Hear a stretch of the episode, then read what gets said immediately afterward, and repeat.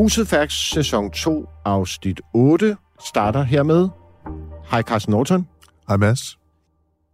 Henriette Sobel har vi talt om tidligere. Hun har et øh, forhold til øh, Erik Færk og øh, går bort på tragisk vis. Hendes Instagram-konto er stadig åben. Og, og hvad er det sidste opslag, hun har? Det sidste opslag på hendes Instagram-profil, hvor hun i øvrigt har næsten 13.000 følgere, det er et øh, billede af en stor, flot buket lyserøde roser, og så står der nede i øh, billedteksten Lucky Me. Og det er et opslag, som øh, hun har øh, lagt på den 25. november 2019. Tilbage i januar 2019 udkommer Se og Hør med en artikel med overskriften Bizarre trekantsdrama. Sobels kæreste er gift. Underrubrikken lyder, tobaksmillionæren Erik Færks kone er i chok over, at hendes mand er sammen med Henriette Sobel. Jeg tænker, Carsten Norton, vi lige kan øh, botanisere lidt i den artikel.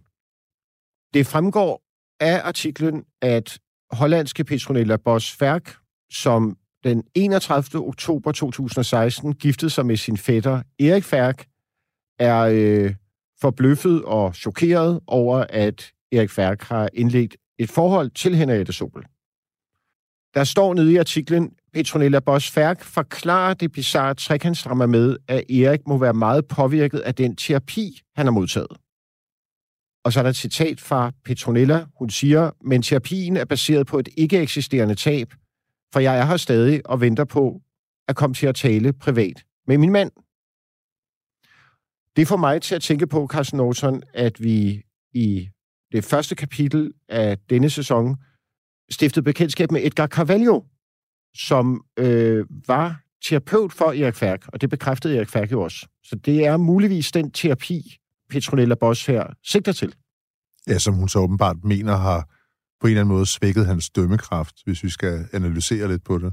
Af artiklen fremgår det også, at Erik Færk på Facebook og Instagram har skrevet, at han er separeret, og så har han lagt et opslag ud den 23. november, hvor han, citat, totalt udleverer sin hustru. Han skriver, citat, interessant. Kvinden, som hader mig, nægtede at acceptere skilsmisse. Spekulerer på, om alt drejer sig om penge. Og så er der til dette opslag, så vidt jeg kan tælle, 31 hashtags, som øh, Erik Færk har tilføjet. Blandt andet hashtag narcissist, hashtag narcissistic abuse, hashtag positive thinking, hashtag positive vibes, hashtag narcissistic personality disorder, hashtag follow your goals, hashtag follow your brain, og så videre.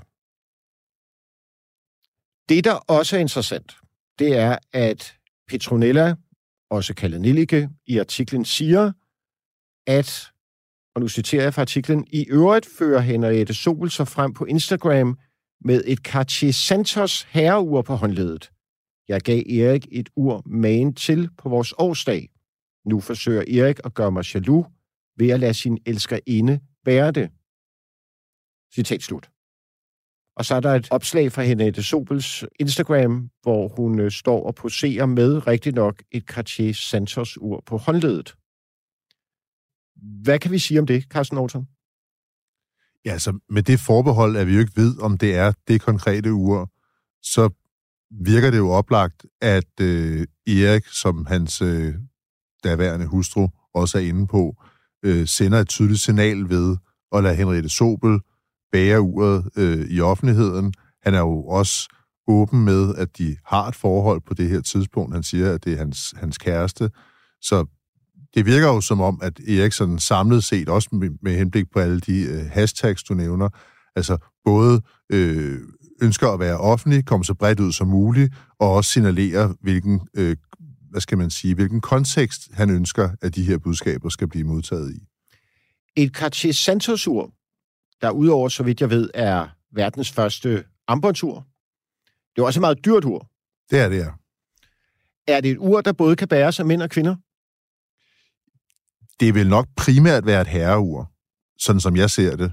Altså, bortset fra, at man kan jo gå med det ur, man har lyst til. Selvfølgelig. Da jeg besøgte Erik Færk på Alpeklinikken i Davos i Schweiz, der kommer han ind på det med uret og Nelike Petronella. Lad os lige høre, hvad han sagde. Der blander øh, Nelike sig lige pludselig og kalder sig Nelike Færk. Hvad hun aldrig har heddet. Hvad har hun heddet? Altid boss til efternavn. Hun har aldrig heddet Færk. Det, det er nødt til at forklare, hun blander sig. Hun præsenterede sig i Se og Hør, eller tror jeg det var, og BT som fru Færk, eller Nelike Færk, eller Petronella Færk og påstod, at, at, at hun var del af et trekantsdrama. Der var sgu ikke noget trekantsdrama. Det var fint og tog det hele. Hun fik sine fem minutters opmærksomhed, og øh, kom med nogle historier om, at, at hun havde foræret mig noget, som jeg gav til Henriette, hvilket var løgn, for jeg har kvitteringerne for det ur stadigvæk. Selv, bare selv købt og betalt det, det havde hun intet at gøre med.